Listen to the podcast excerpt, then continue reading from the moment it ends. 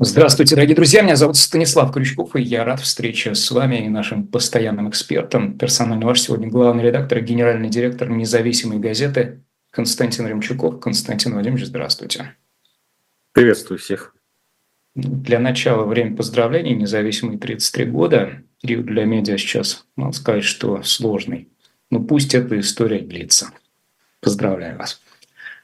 Все, кто сейчас смотрит с нами э, «Живой гвоздь» и смотрит без подписки, не примените этой уникальной возможностью подписаться, потому что 5 тысяч остается до миллиона. Давайте-ка поднакрутим.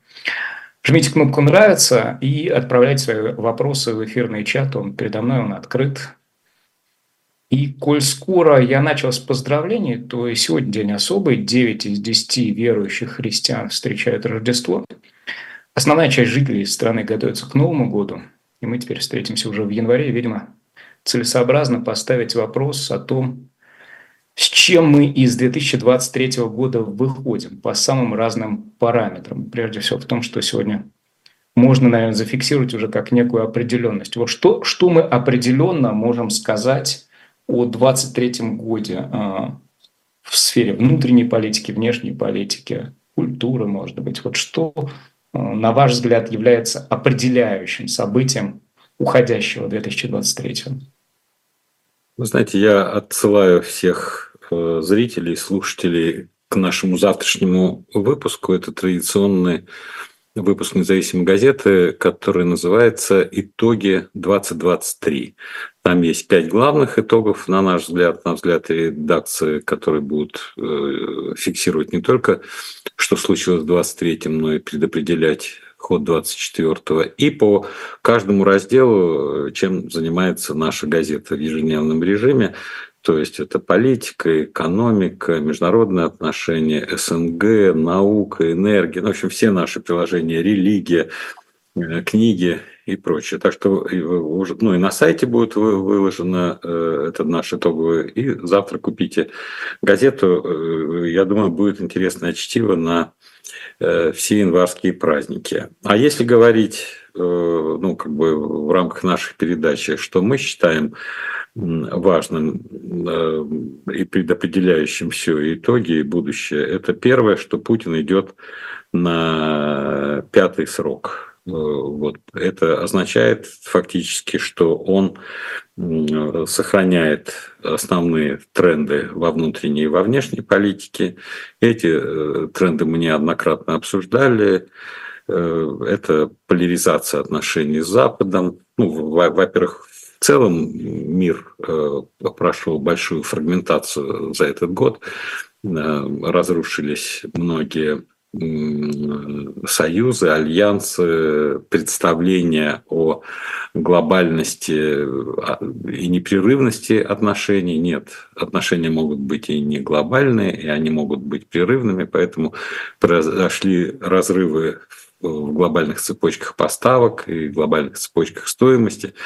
Вот. Многие страны, даже ведущие, начали в рамках этого фрагментированного мира переносить производство на своей территории. А это раньше они с удовольствием переносили в Азию, сейчас на свою территорию. Это ведет к повышению издержек, повышение издержек к росту цен, меньшей эффективности, но э, из-за того, что 23 год в этом смысле оказался годом, когда наиболее стремительно улетучилось доверие между странами. Просто вот из всех лет, которые были после холодной войны, э, пожалуй, это самый такой быстрый сдутие шарика, если представить доверие глобальное в виде большого такого шарика. Вот в этом году он сдувался стремительно. Естественные реакции элит во всех странах, когда улетучивается э, доверие – значит, естественная реакция, когда доверия нет, возникает подозрение, возникает э, дополнительное ощущение уязвимости.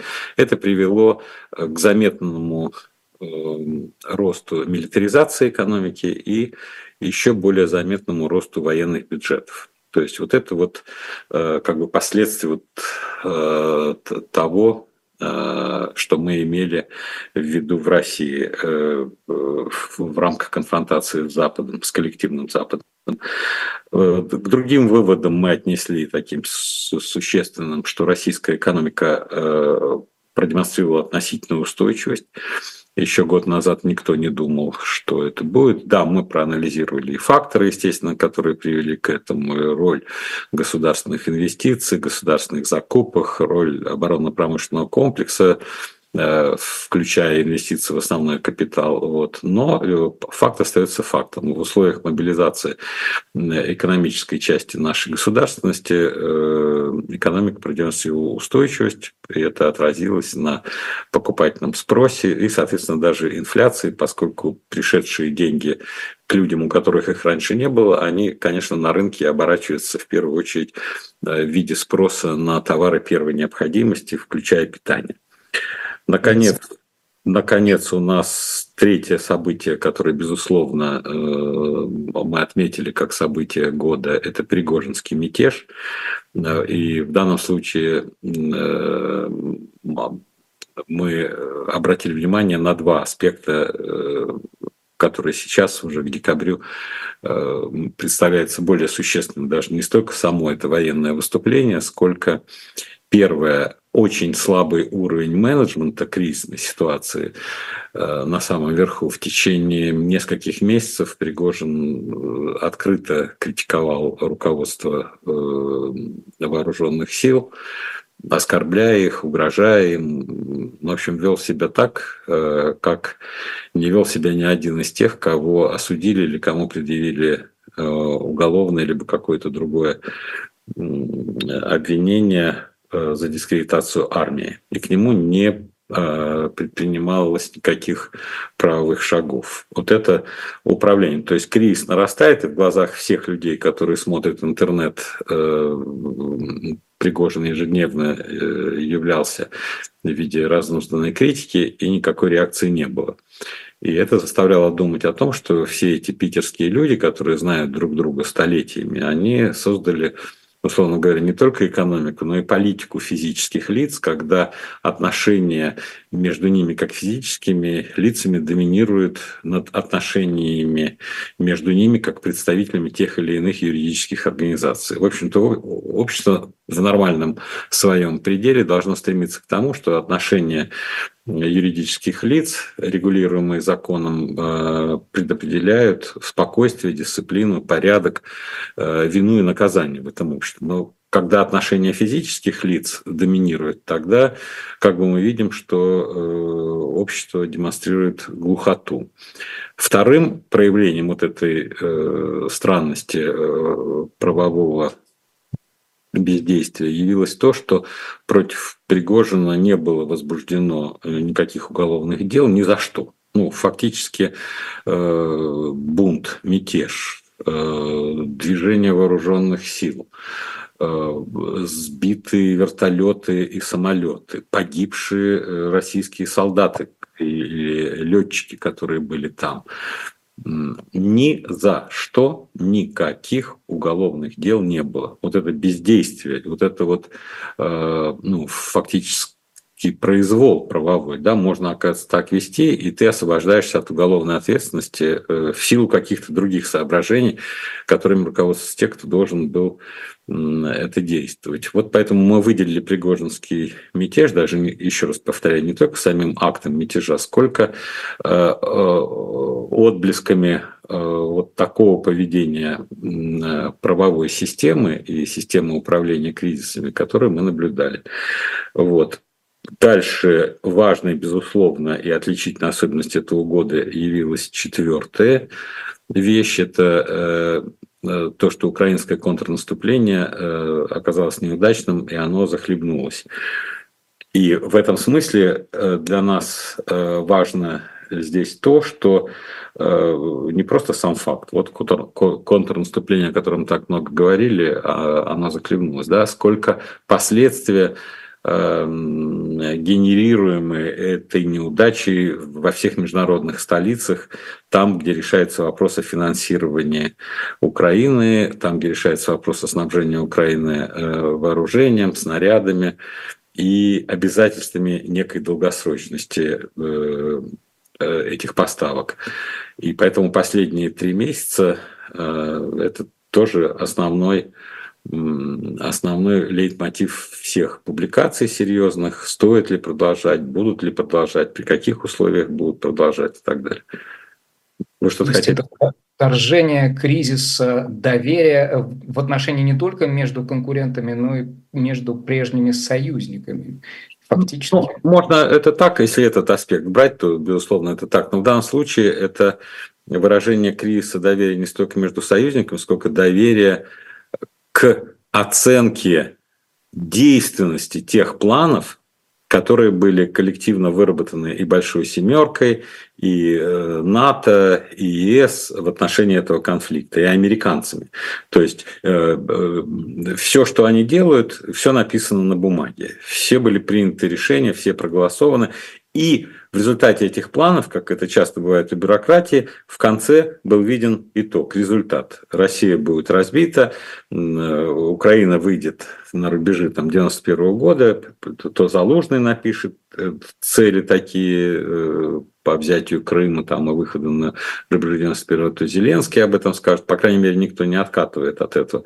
И вдруг выяснилось к концу года, что Э, ну, мы говорили в прошлый раз э, уже о том, что даже такой человек, как Ричард Хас, уже э, в беседе с Wall Street Journal говорит, скорее всего, задача побеждать для Украины не посильно в противостоянии с Россией, а вот задача удерживать позиции и обороняться эффективно и успешно, она посильна, потому что задача Э, успешно э, выдерживать давление России, она превращает фактор Украины в долгосрочный фактор риска для России, поскольку огромное количество сил, средств будет э, выделяться на, на, на этом фронте. И с этой точки зрения, когда такие мыслители, теоретики и практики, и влиятельные люди в Вашингтоне говорят о том, что, скорее всего, предыдущий план был неверный, Э, вот это, наверное, недоверие к предыдущим планам, к их целям. Оказалось, что это недостижимо в, с той скоростью и в тех масштабах, как об этом говорили политики. Экономика будет разорвана в клочья, рубль будет стоить 200, он превратится в бумажку, население будет недовольно, мир э, сработает и изоляционные санкции, и мы увидим, что Россия будет повержена при помощи гигантских гигантских э, вливаний э, в Украину со стороны всего мира. Выяснилось, что гигантские влияния, а вливания они действительно гигантские, они больше 150-160 миллиардов долларов. Э, вот, это действительно гигантские, это невиданные влияния, вливания. Вот. Но ситуация не такая. Вот поэтому именно провал этого контрнаступления мы выделили в качестве события, которое тоже будет предопределять 24 год. Ну и пятое, у нас были сомнения, что в пятое включать, но мы включили просто из-за того, что исторически мы наблюдали за этим конфликтом, это самороспуск Карабахской республики в результате в результате э, военного конфликта Армении и Азербайджана в этот раз короткого такого, и ликвидация конфликта, которому 32 года. И мы тоже видим, что э, это событие, просто потому что в течение 32 лет мы за ним наблюдали. И также, вот у нас даже в сегодняшнем номере газеты, о том, что э, представители Нагорного Карабаха уже в Армении заявили, что вообще-то на самом деле мы будем существовать Нагорный Карабах никуда не распустился, и наш журналист э, пытается разобраться, является ли это заявление, ну просто э, заявлением людей, которые тоже подводят итоги года и подают какой-то сигнал, либо карабахская тема таким образом хочет застолбить место и своих избирателей внутри армянской политики. То есть Пашинян должен будет сталкиваться не с традиционными своими оппонентами, а с теми оппонентами, для кого мучительно явилась сдача сдача э, Карабаха, и теперь эти люди в Армении ходят и говорят, нет, давайте объединяться вокруг этой темы. То есть это тоже будет иметь долгосрочные последствия на Кавказе. Вот в эти факторы, вами перечисленные, с разных концов попробую заходить, когда вы говорите о том, что политики физических лиц э, в предстоящей перспективе российской жизни, видимо, не остается, когда мы э, соотносим это с чередой выдвижений, которая состоялась на этой неделе, если пройтись по списку Дунцовой отказали, мы на прошлой неделе о ней говорили, такая реинкарнация спустя 20 лет Харитонова, Даванков – кто-то там говорит, что из э, партии, условно, в кавычках, Кириенковских, Слуцкий.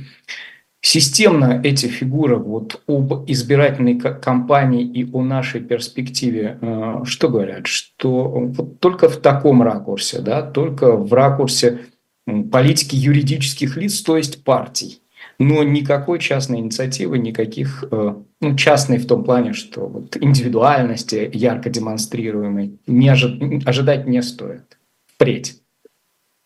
Слушайте, тут нельзя всех, э, ну, всех перечисленных людей нельзя описать э, одним признаком или дать им одну характеристику, как мне кажется. То есть, вот смотрите, когда я смотрел Дунцову, отказ ей в регистрации, ошибки, которые не сделали. Мне вспомнился анекдот советской поры.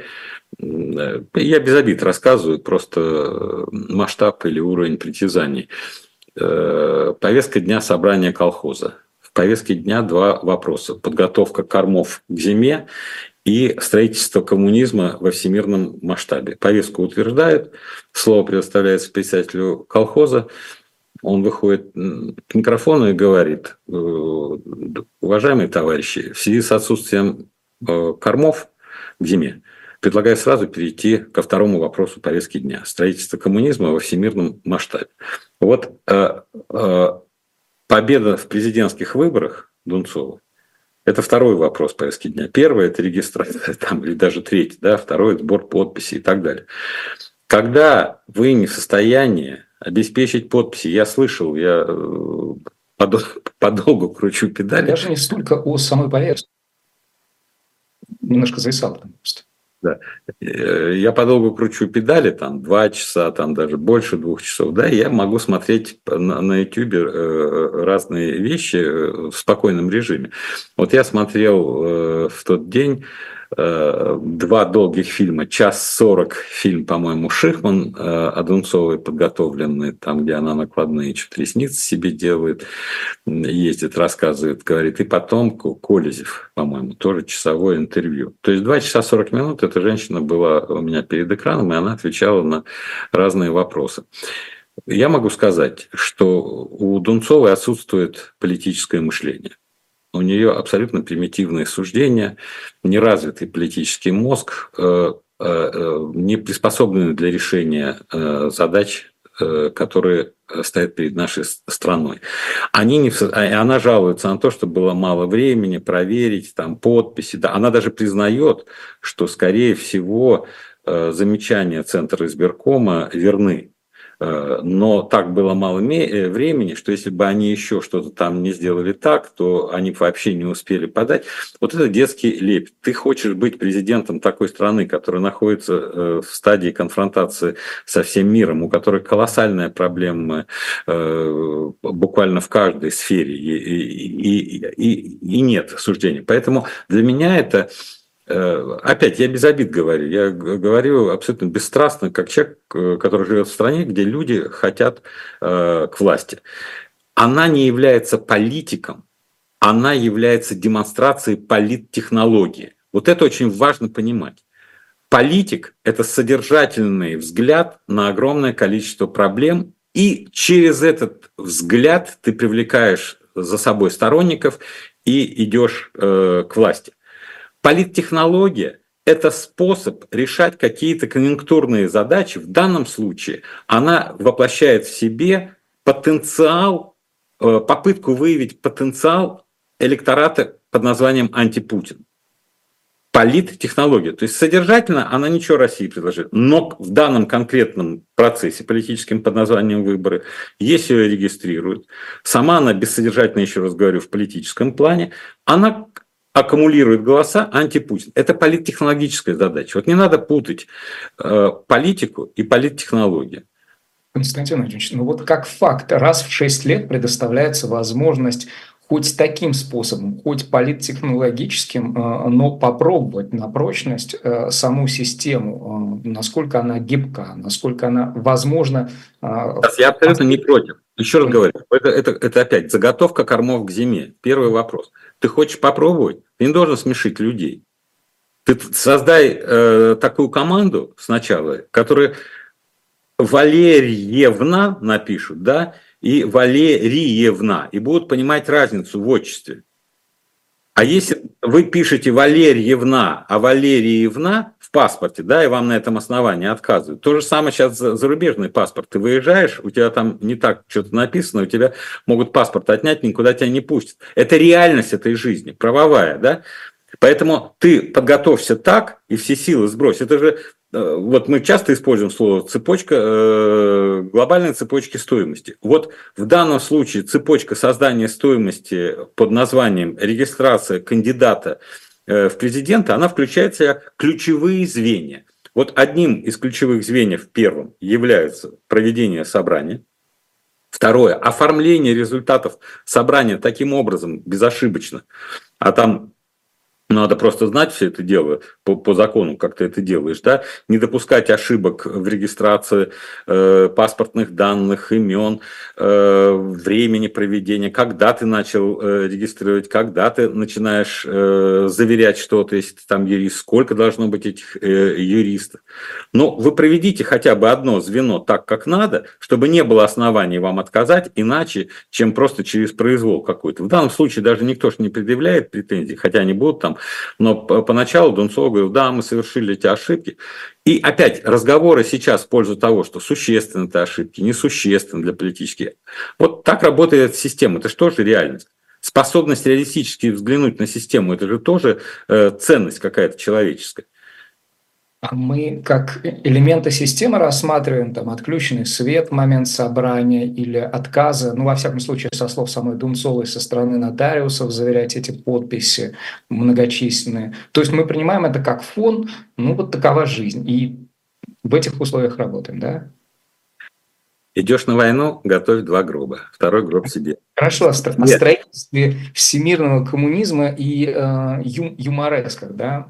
Я цитату Нины Останиной на съезде коммунистов запомнил почему-то. Если женщина убедит, Харитонов победит. Вот э, Харитонов э, на этом фоне выглядит более респектабельно, более системно, более э, взвешенный. Вообще вот эта попытка... Все остальные, все остальные это не по поводу тоже вот той большой политики, но это и не политтехнология в чистом виде. Это политтехнология только в той части, в которой важно, чтобы были еще соискатели, поскольку выборы должны проводиться. Это маленький компонент. И совсем ничтожный элемент политики, потому что партии, которые так называемые системные, они должны быть э, в этой системе на основании э, определенных договоренностей и определенных правил игры. Вот по правилам игры должны выдвигаться люди и идти на эти выборы с тем, чтобы э, никто не подверг сомнению легитимность чисто по формальным соображениям, когда за пять дней до выборов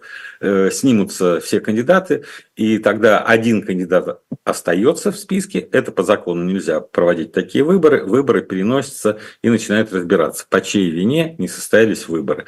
И там, возможно, много вариантов. С этого, собственно, начался там 2003 года, по-моему, выборы, и Касьянова убрали, когда кто-то мне рассказывали, кто-то из тех, кто э, в то время в Кремле высоко был, что примерно в январе, наверное, 2003 года Путину принесли закон о выборах э, в той части, в которой они могут являться, э, станут несостоявшимися.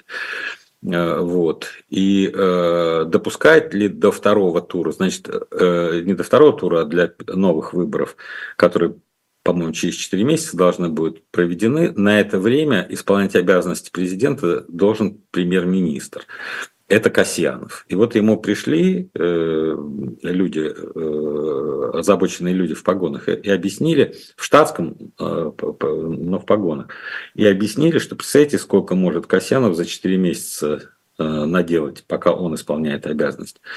Но там была еще норма в законе, я сейчас не знаю, сохранилась она или нет, э, такова, что к новым выборам, вот после того, как первые не состоялись, не допускаются те, по чьей вине не состоялись первые выборы. И тогда кто-то из юристов сказал, а вдруг кто-то скажет, что выборы не состоялись, в том числе потому что один из кандидатов проявлял пассивность и не участвовал в дебатах. Вдруг это сочтут основанием того, почему утратили интерес к выборам, снялись эти кандидаты и так далее. И вас тогда снимут. И вот тогда, строго говоря, ну, еще раз говорю, это моя версия на основе тех разговоров, в то время это все это было горячо, почему сняли резко Касьянова, никаких оснований э, для этого не было к тому моменту. Вот, с тем, чтобы э, не рисковать на случай, если э, выборы пойдут не, не, не так, как они задумывались. Поэтому в данном случае относительно системных партий это все набор действий, которые в том понимании политика, которая сейчас утвердилась для них, они в политической системе, они относятся к системной оппозиции, они получают финансирование, их никто не хватает, не арестовывает, они живут э, такая системная позиция, которая даже может сказать, как э, Сергей Миронов, нашим президентом является Путин. То есть я в оппозиции, но президентом является Путин. При этом ему позволяет, я говорю, я рассылку получаю каждый день его заявлений, он критикует Э, систему так, как мало кто ее критикует. Он опровергает все данные Росстата. Он считает, что все является фикцией. Я вот собираю в отдельный файл, чего он наговорил. Если бы он был реальным оппозиционером, он бы уже давно за дискредитацию всего сидел. Но ему разрешается вот эту рассылку, ему кажется, что эффективна борьба с бедностью, эффективна статистика, эффективно потребление и недостаточно все эти минимальные платежи, которые люди получают. Он с таких э, резко популистских э, позиций выступает, ему разрешают это делать. Значит, вот это его среда. Популизм среди люмпинизированной части населения. Можно об опровержениях не от Миронова, а со стороны самого Кремля. Я вернусь на пару дней назад э, к публикации York Times о том, что Россия как бы сигнализирует Западу о готовности завершать конфликт с Украиной на вот текущих позициях. И Песков говорит, что утверждения газеты концептуально неверны. Но я так рассуждаю. А сигналы, они каким образом могут концептуализироваться? Они не концептуализируются. То есть они получены, считаны, и сам сигнал, а, саму публикацию York Times следует, наверное, воспринимать как своего рода сигнал. При этом реальность такова, что на уровне риторики, ну, за исключением, что ли, Арестовича, ни Москва, ни Киев о готовности к переговорам ну, не, не говорят, да, не выступают. Вот вы как считываете это э, э, утверждение, да, эту публикацию о том, что какие-то сигналы поступают? Ну, вы ощущаете, что вот перемигивание фонариками какое-то происходит? Нет, это журналисты в поиске ну, сенсаций каких-то. Это, это не очень качественная публикация New York Times, честно. Нет. Потому что Э, вот Путин говорит, но мы всегда, в общем-то, готовы к переговорам. Хотя то-то, то-то, то-то, но мы всегда. Вот когда он три раза повторяет в течение трех дней, ну, вообще-то мы всегда открыты, ну, в разных форматах в последнее время, да, они говорят, слушайте, Путин три раза сказал, что вообще-то мы готовы к переговорам. А давайте обобщим эти три его высказывания э, и скажем, э, Путин или Кремль Москва посылает сигнал о готовности к переговорам. В этом смысле формально да, он это говорит, но он же тут же э, дисклеймер делает, да, что закон Украины э, запрещает э, украинцам вести переговоры с Россией. Просто вы сначала, говорит, отмените этот закон. А к кому он апеллирует? Он апеллирует к американцам или там, э, тем, кто влияет на Киев. Э, заставьте их отменить этот закон. Если вы, первый шаг будет, да, вы отменяете закон, о том, что запрещено вести переговоры. Это будет большой сигнал к тому, что мы готовы к переговорам. Зеленский в ответ на это, это было в конце ноября и первые 10 дней декабря, давление по этому э, маршруту, он прям выступил, что никакие цели не меняются, наши цели и все его э, аппаратно близкие люди, все сказали, что граница 91 года, цели меняются, мы будем сражаться и дальше и так далее. Поэтому сегодня я считаю, что Кремль никаких сигналов не подает, потому что они никому не могут подавать. Они не могут подавать сигнал Байдену, они не могут подавать сигнал Блинкину, они не могут подавать сигнал не знаю, ни в Лондон, ни в Париж, ни в Германию. То просто нету даже страны, э, реципиента сигнала России, это как из космоса, мы дети галактики. И просто нет, нету людей, нету механизмов. Я встречался и э, западными э, головастиками, которые, в общем-то, имеют отношение к выработке политики.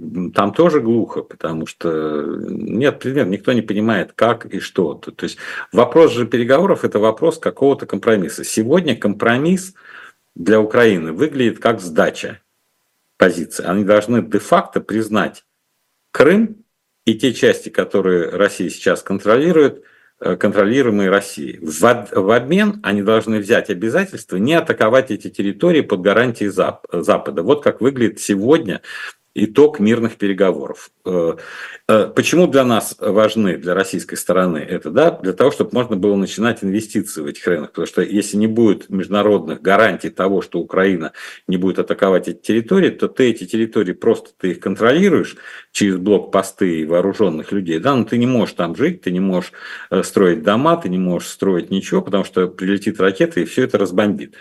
Вопрос.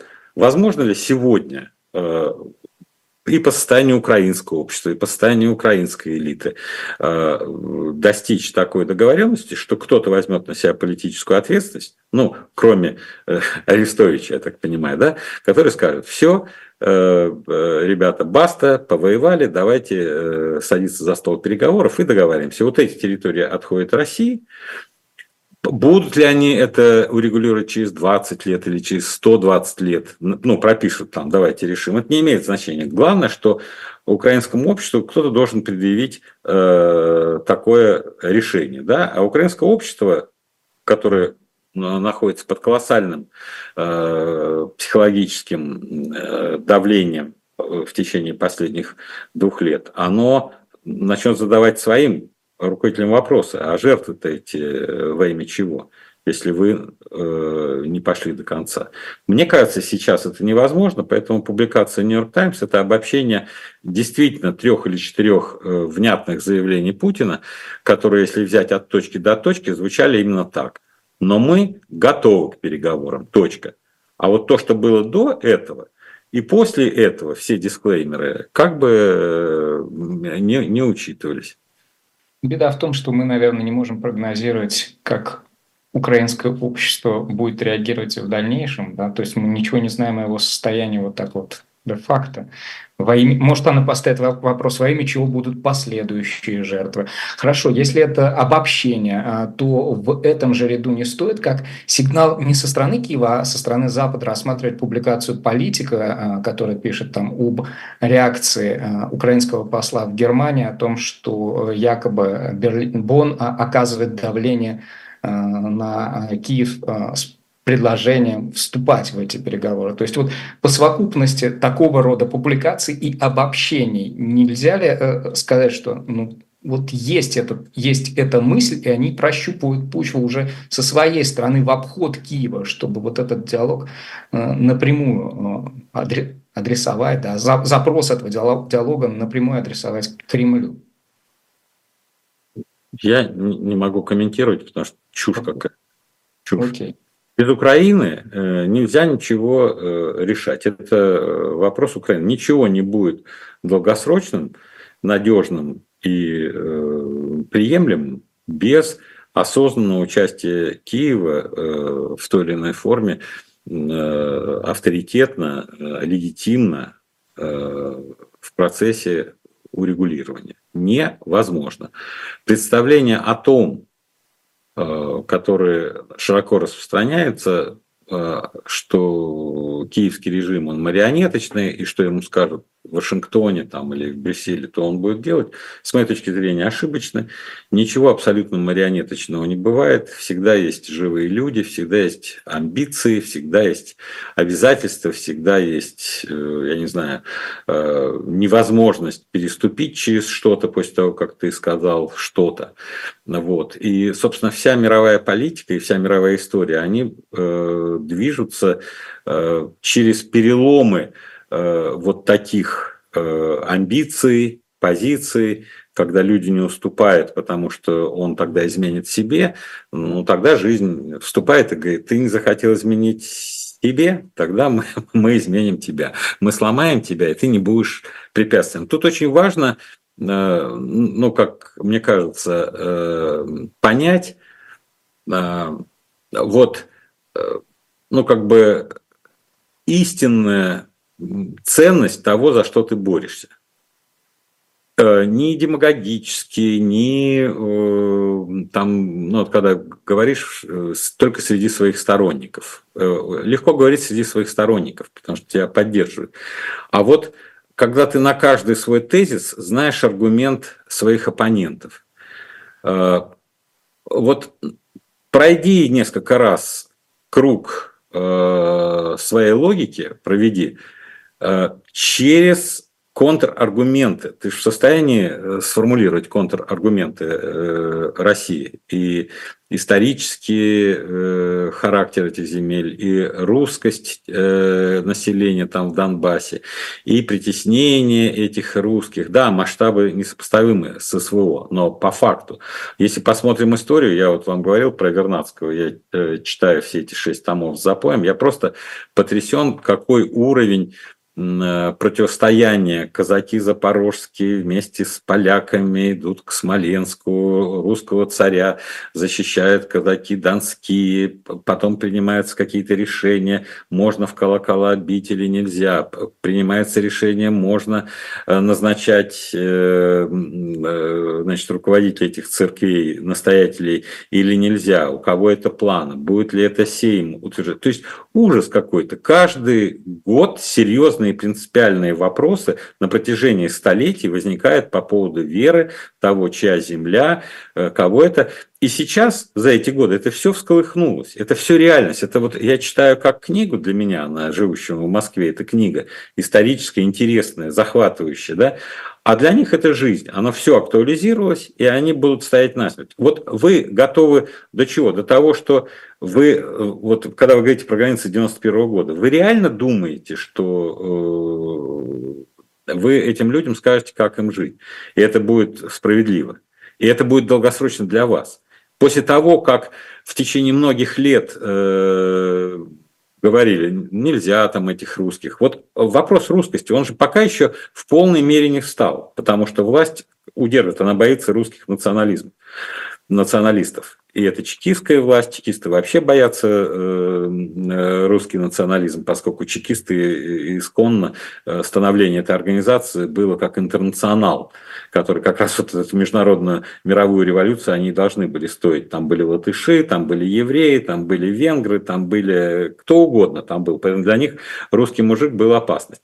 Но Россия рядом, если упустят вот этот русский вопрос, и его вдруг власть скажет, ну а давай, пусть они говорят о том, что русских там обижали. Все, вы не решите этот вопрос, потому что ядерное оружие надо будет использовать, значит, будет ядерное оружие, ядерная война, ядерная война. То есть я э, сторонник того, чтобы... Это очень сложно. Я, я не могу дать даже рекомендации, потому что я не прошел через этот э, кошмар э, реальной политики и реального выбора. Но я хочу сказать, что вот просто подумайте в перспективу. Вы видите вот эти донбасские территории, которые будут управляться в соответствии с законами, которые будут приниматься в Киеве, в Киеве под воздействием, вполне возможно, какой-то группы инициативной с Западной Украины.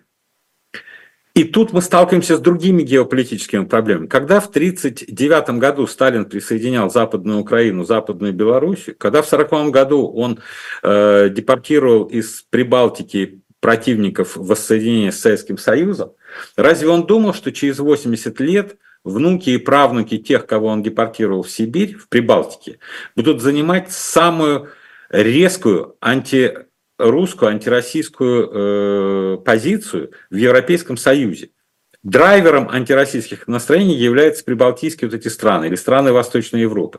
А в Украине вот те правнуки и внуки тех, кого депортировали э, в Сибирь после присоединения Западной Украины, Западной Беларуси, они являются противниками э, тех сил, которые. Это же, ну, я говорю, это, это реальность, которую мы вот на протяжении 80 лет видим как реальность. Но тогда, 80 лет назад, всем казалось, что достаточно ввести войска, э, этих выслать, поставить своих марионеток туда, и вот теперь всегда это будет так. Нет, мы видим, как это хрупко. Вот сейчас обратный взгляд. Вы думаете, что возможно, что вы будете под воздействием эмоций, я говорю, прибалтийского типа или западноукраинского типа э, дискриминационно принимать законодательство в отношении русских там, или говорить им, не нравится, убирайтесь отсюда. Ну как он уберется оттуда? Он же там родился. Тут еще надо понять, что вот эти люди э, в Донецке, в, Дон, ну, в Донбассе, я так понимаю, что их политический окрас, они очень просоциалистические, они очень просоветские, эти люди. То есть, если мы уберем русскость, я русскость считаю, что э, в современном обществе русскость – это не самая главная отличительная особенность, потому что 80% э, русских в России, а разделяемся мы по массе других вещей, по ценностям, по политическим представлениям, по взглядам. И современное общество движется в эту сторону. Э, для меня человек не русский этнически э, может быть ближе русского этнически, потому что наши социально-экономические и политические взгляды похожи и мы единомышленники. И так существует гражданское общество. Оно не по этническим принципам. Но те люди, они, предположим, у них нет высшего образования. Еще раз говорю, эти люди вполне возможно никогда не были в Москве, они никогда не были в Киеве. Он просто родился там и живет. И вот от того, что он там родился, живет, ему кто-то приходит и говорит, нет, теперь это будет что-то другое. Вот следующий этап, как мне кажется, в этом конфликте, когда начнут постепенно отпускать тему русскости на Донбассе, в Крыму, и тогда станет совсем невозможно о, о чем-то говорить. Пока она удерживается еще, э, как мне кажется, тем, что ну, не хотят э, распушать этого зверя. Степень реальности э, ситуации, когда э, на присоединенных территориях Запорожья не встает вопроса э, о, об украинскости, скажем так, она сопоставима по своей проблеме с тем, что вы описываете применительно к Луганщине и Донбассу, потому что... Вполне, это... вполне возможно. Я допускаю, я просто не так хорошо знаю вот Запорожье, там, э, еще раз говорю, для меня, э, ну, как бы э, другой набор параметров. Я просто э, читаю э, что люди думают, как они думают, это совсем не похоже э, на меня и на мою систему ценностей. Но я их не осуждаю за это, я просто констатирую, что люди без университетского образования, у него дед там жил, отец жил, он сам там жил, вдруг ему кто-то приходит и говорит, вы знаете, закон поменялся, теперь это будет вот так. И э, от того, что он слабый, от того, что он бедный, от того, что он не может грамотно артикулировать, лишать его вот этого человеческого право, как это было в течение ряда лет, и не прислушиваться. И, собственно, и Запад не, не, не замечал и эффективно не влиял. И все вот эти разговоры, которые в Минских соглашениях э, были об автономии, и потом, когда достаточно цинично говорят, что вообще-то Минские соглашения это была тактическая уловка, никто не собирался их выполнять. Вот здесь, мне кажется, я, как эксперт, вижу корень преткновения всех проблем. Для меня вот разговоры, сигналы, там Нью-Йорк Таймс или Wall Street Journal, пусть шлют все, что угодно. Корень здесь. Люди, которые родились на этой земле, в составе любого государства они могут жить, теоретически, да, но их исконные, первичные права жить в соответствии со своим уставом, именно в культурно-языковом э, э, смысле, мне кажется, их э, не уважать нельзя. Больше, тем более, что прошли с 2014 года, это уже пойдет скоро э, как 10 лет через то, что ситуация вышла из-под контроля. Да, ее обуздали э, люди с коммунистической, большевистской, э, сталинской, э, просоветской риторикой. Вот что, что на этом фоне конфликта укрепились люди, которые э, э, открыто ностальгирует по Советскому Союзу, по сталинским репрессиям, по игнорированию прав человека. То есть вот это последствия э, конфликта на Донбассе, э, решая одни задачи, мы порождаем другие задачи. Что даже э, Зоркин, председатель Конституционного суда, я почитал его огромную статью, и я поразился, что вот мы знаем, что Зоркин относится к консервативной части нашей элиты, И он э, вдруг выделяет прям целый э, раздел тому, что голову подняли люди, которые игнорируют э, право, реакционные нигилисты, идущие рука об руку с нигилистами э, анархического толка, э, э, и он именно под этими людьми э, нигилисты-реакционеры э, наускивали нигилистов-анархистов на совершенно губительных для страны деяний. Но при всей неразгаданности этих собственно, исторических заключений, их философско-правовой смысл уже достаточно очевиден. Реакционный правовой нигилизм с его проповедью произвола и несвободы во имя кажущегося порядка должен быть отвергнут с той же категоричностью, как и нигилизм анархический. Мы должны продолжать учиться некогда выработанным Западом, увы, не, ныне преданной им, великой традиции свободы и правопорядка. То есть даже Зорькин по масштабу призывов неконституционным, к неправовым актам насилия над инакомыслящими внутри страны, а, Э, ну, посвящает этому несколько абзацев в своей статье. Вот это риски для нас.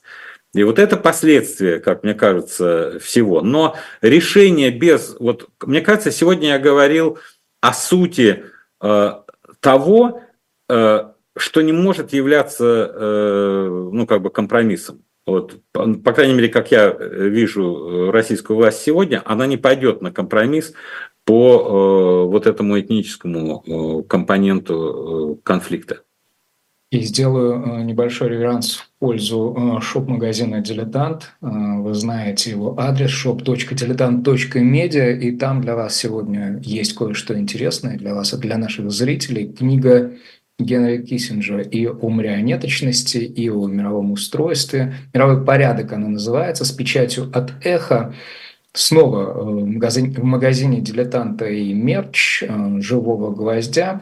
Имейте в виду, там наши классные толстовки э, появились. Можно под занавес, у нас не так много времени остается, ряд таких небольших вопросов.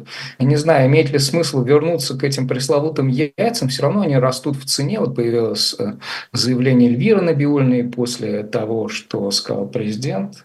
Рост доходов. Предложение рост спроса из-за роста доходов, да, предложение со стороны поставщиков недостаточно. А что оно недостаточно у нас? Предложение. Государство... Простая, простая вещь. Э, спрос и предложение э, – это две две кривые на графике, которые встречаются. В точке пересечения э, образуется показатель цены. Если у вас предложение будет большое, а спрос э, будет меньше, то у вас это предложение задавливает кривую э, спроса, и она смещается вниз, и цена будет низкой. Если наоборот, цена будет высокой. Это простые вещи. Простые вещи. Но еще раз говорю, Эльвира Набиулина выделила свой блок ответственности. Она, мне кажется, э, докладывает только один компонент, э, ставку э, и фактор этого компонента на инфляцию. Она, наверное, демонстративно игнорирует другие Э, компоненты инфляционного э, феномена в России, в частности, рост курса э, валюты для импорта, который делает цену высокую. Что толку, что сняли, сняли импортные пошлины на импорт товаров, которые могут быть дефицитными. А, вот говорят, яйца беспошлино, там, может быть, курица будет беспошлино. Я ехал тут в машине, слушал по бизнес эм экспертов, которые на этом рынке, они говорят, что еще типа чуть ли не год назад сняли импортные пошлины на импорт мяса, но мясо не пришло ни одного килограмма. Вот как реагирует рынок. Да? То есть импортные пошлины – это возможность продавать мясо дешевле. Правда же, да? ну, условно говоря, стоило 1 доллар, пошлина была 20 э, процентов, доллар 20. умножаем на 60, 72 рубля было мясо. А теперь, говорят, пошлину убираем. Оно за доллар войдет, если ты умножал раньше на 60, у тебя было оно 60 рублей. 72 рубля и 60 рублей. Конечно, это мясо придет на рынок. А если у тебя курс стал 90, то 90 умножаем на 20, это оно будет 1000. Оно невыгодно, его никто просто здесь не купит. И здесь получается, что этот фактор инфляционный, и совсем не значит, что это подтолкнет людей э, к увеличению экспорта в Россию, либо это приведет э, к росту цен на этот импортный товар, а кто будет брать на себя эти риски по реализации э, такого товара.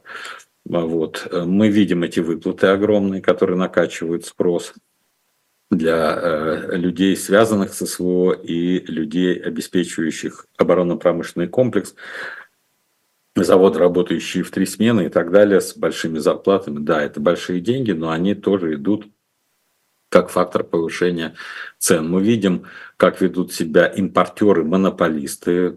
Цены на китайские машины э, зашкаливают, просто бессовестным образом поднимается цена. А что, если ты монополист на рынке, что тебе мешает? Ну, кто тебе помешает? Да никто не помешает. Если люди хотят, они будут покупать, просто машина такая. Поэтому сдача автопрома там, китайцам, и они повышают эти цены, они демонстрируют очень такой прагматичный, эгоистичный, вполне себе капиталистический подход – вот. А в центре э, стоит российский гражданин, который сталкивается с этим инфляционным давлением.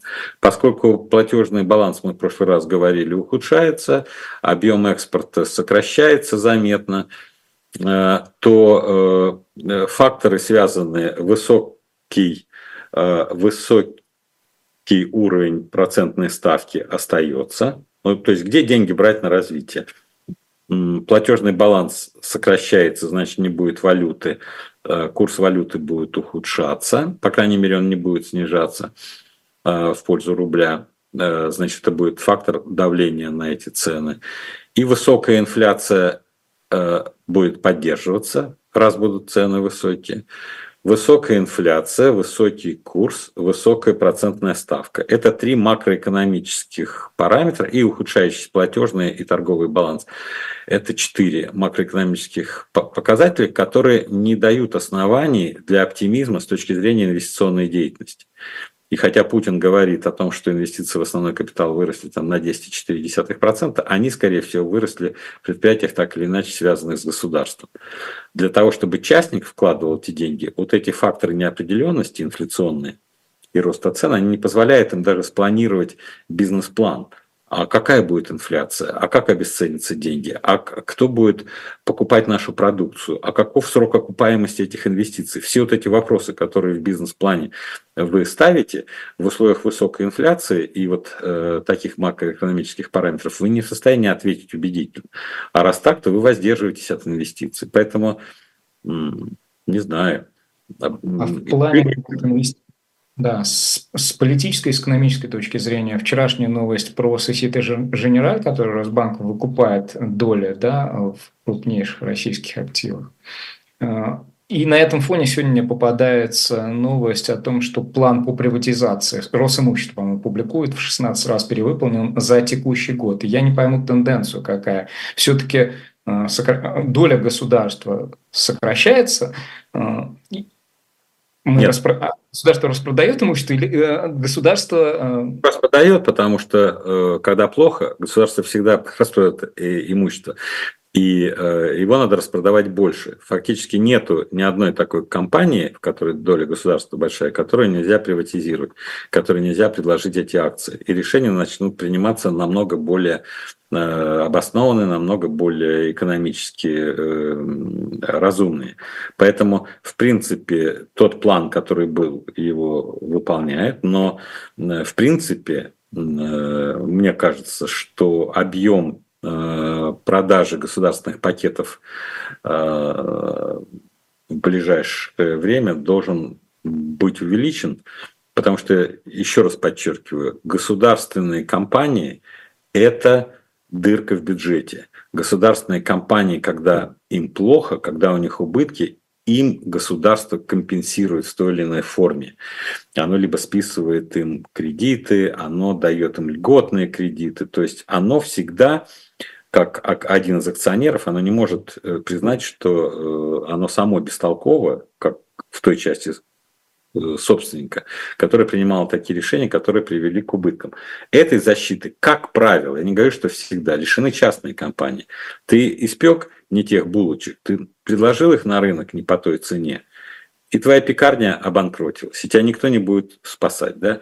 И это касается любой продукции частного бизнеса. Вот оздоровление экономики начинается с избавления от государственных э, пакетов акций там, где э, управление не очень эффективно. Поэтому я ожидаю, что давление будет возрастать на правительство, на Путина, на то, что нужно расширять число предприятий. Я думаю, 2024 э, это будет год, когда мы узнаем о новой волне приватизации этих активов, потому что это способ э, спасти экономику в долгосрочном плане. Переходя к книжкам, в прошлый раз ровно вот в эти минуты, да, где-то за 4 минуты до конца, когда вы говорили о шеститомнике Вернадского, пришла новость про Акунина – я подумал, ну вот Акунин, да, это тот человек, который создал своего рода версию истории русского государства и в текущем режиме ее создавал. Плюс, помимо всего прочего, а, создал еще, пожалуй, что единственного позитивного литературного героя за последние 20 лет. Вы как восприняли новость о внесении писателя Григория Чертишвили в список? Ожидаемо, как ожидаемо. Ничего неожиданного в этом нет. У Акунина нет никакого иммунитета. Он занимает последовательно э, позицию э, свою публичную. Эта позиция не, не и риторика в стране, что если ты так критически относишься э, к России, что ты здесь э, продаешь книги, она же звучит невозможно, я говорю, открыть Яндекс, чтобы тебе Дзен не, не подкачал 10 публикаций на эту тему. Так что это ожидаемо, ничего неожиданного э, нет. И, и то, что убрали, потому что я был как раз накануне этого книжном магазине в республике, и меня вот, прям поразило. Очень много действительно Акунина полка, там еще. Я всех увидел, не буду перечислять имена, чтобы это не выглядело, как я. Э, прям по алфавиту э, стоят условный Хазин или условный Сатановский, а рядом с ними те, кто относится к оппозиции. Ну, по алфавиту прям идешь, смотришь, ой, весьма демократичная селекция. Я не могу сказать, что очень много людей покупал, покупало эти книги. Вот. Но, тем не менее, это было. А я пришел пришел через несколько дней, потому что когда я выходил из магазина, сел в машину, была новость, что умер писатель э, Константинов,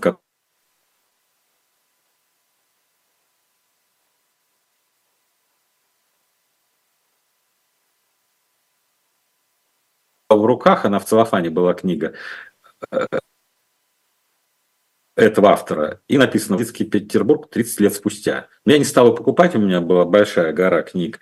И я поставил на полку. Я через три дня вернулся, э, чтобы купить. Уже книги на полке не было, мне пришлось там просить. И я посмотрел э, опять эти полки и увидел, как зачищены, зачищены были все ряды. Но это, я думаю, что логика подсказывает, что это вычистят всех э, в течение года.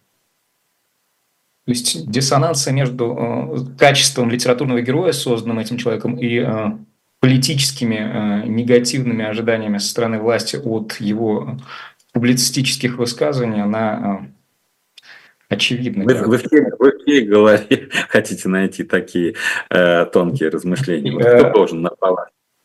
и думать на эту тему и говорить, так, положительное значение Фандорина на подрастание поколения. Перевешивает ли оно э, публицистическую политическую позицию автора Фандорина. Но оно как-то на нететическом уровне происходит. То есть ты взвешиваешь, думаешь, да не, ну не будем... Послушайте, враги у нас конкретные люди всегда, а не, не герои произведения. Давайте не о врагах, а о рекомендации книжной от вас, которые... Я, я порекомендую очень хорошую книгу Константин Семенов «Тегеран 43» э, со стенограммами всех встреч с хорошими иллюстрациями, э, как Сталин там в 14.31 29 ноября встречается с Рузвельтом, как они обсуждают Объединенные Нации, как Рузвельт говорит, какие страны должны быть в исполнительном э, комитете, сколько голосов должно быть у Англии, а какой должен быть полицейский комитет. А что должен делать полицейский комитет, спрашивает Сталин. Он должен нанести удар тому, если будет возрождаться угроза. И тогда понятно, что логика последующих событий, когда ты внимательно, э, я внимательно перечитал э, Тегеран и даже еще еще залез в, другие протоколы тегеранские, все точно сказано, но она хорошо издана, просто великолепно, если честно, то я понял, что э, вот когда мы говорили американские войска в Германии, американские э, войска в Японии, это ровно то, что Рузвельт объяснил Сталину в ноябре 1943 э, года. Должны быть войска там, где нужно ударить по э, возможному возрождению милитаризма. Быстро, быстро пролетел этот час. Этим вечером на «Живом гвозде» сразу по завершении этого эфира с особым мнением журналиста политика Максим Шевченко в 19 адвокат Иван Павлов, внесенный в реестр иноагентов. Обратите внимание, трификтов и тиранов сегодня не будет. Персонально ваш был главный редактор и генеральный директор независимой газеты Константин Ремчуков. Константин Владимирович, еще раз с наступающим Новым годом и с сегодняшним Рождеством. И вас тоже. Всех с праздниками, здоровья, благополучия. До встречи в новом году. Я благодарю всех. Меня зовут Стас Крючков. Прощаюсь с вами. Желаю всего самого доброго. Берегите себя, друзья.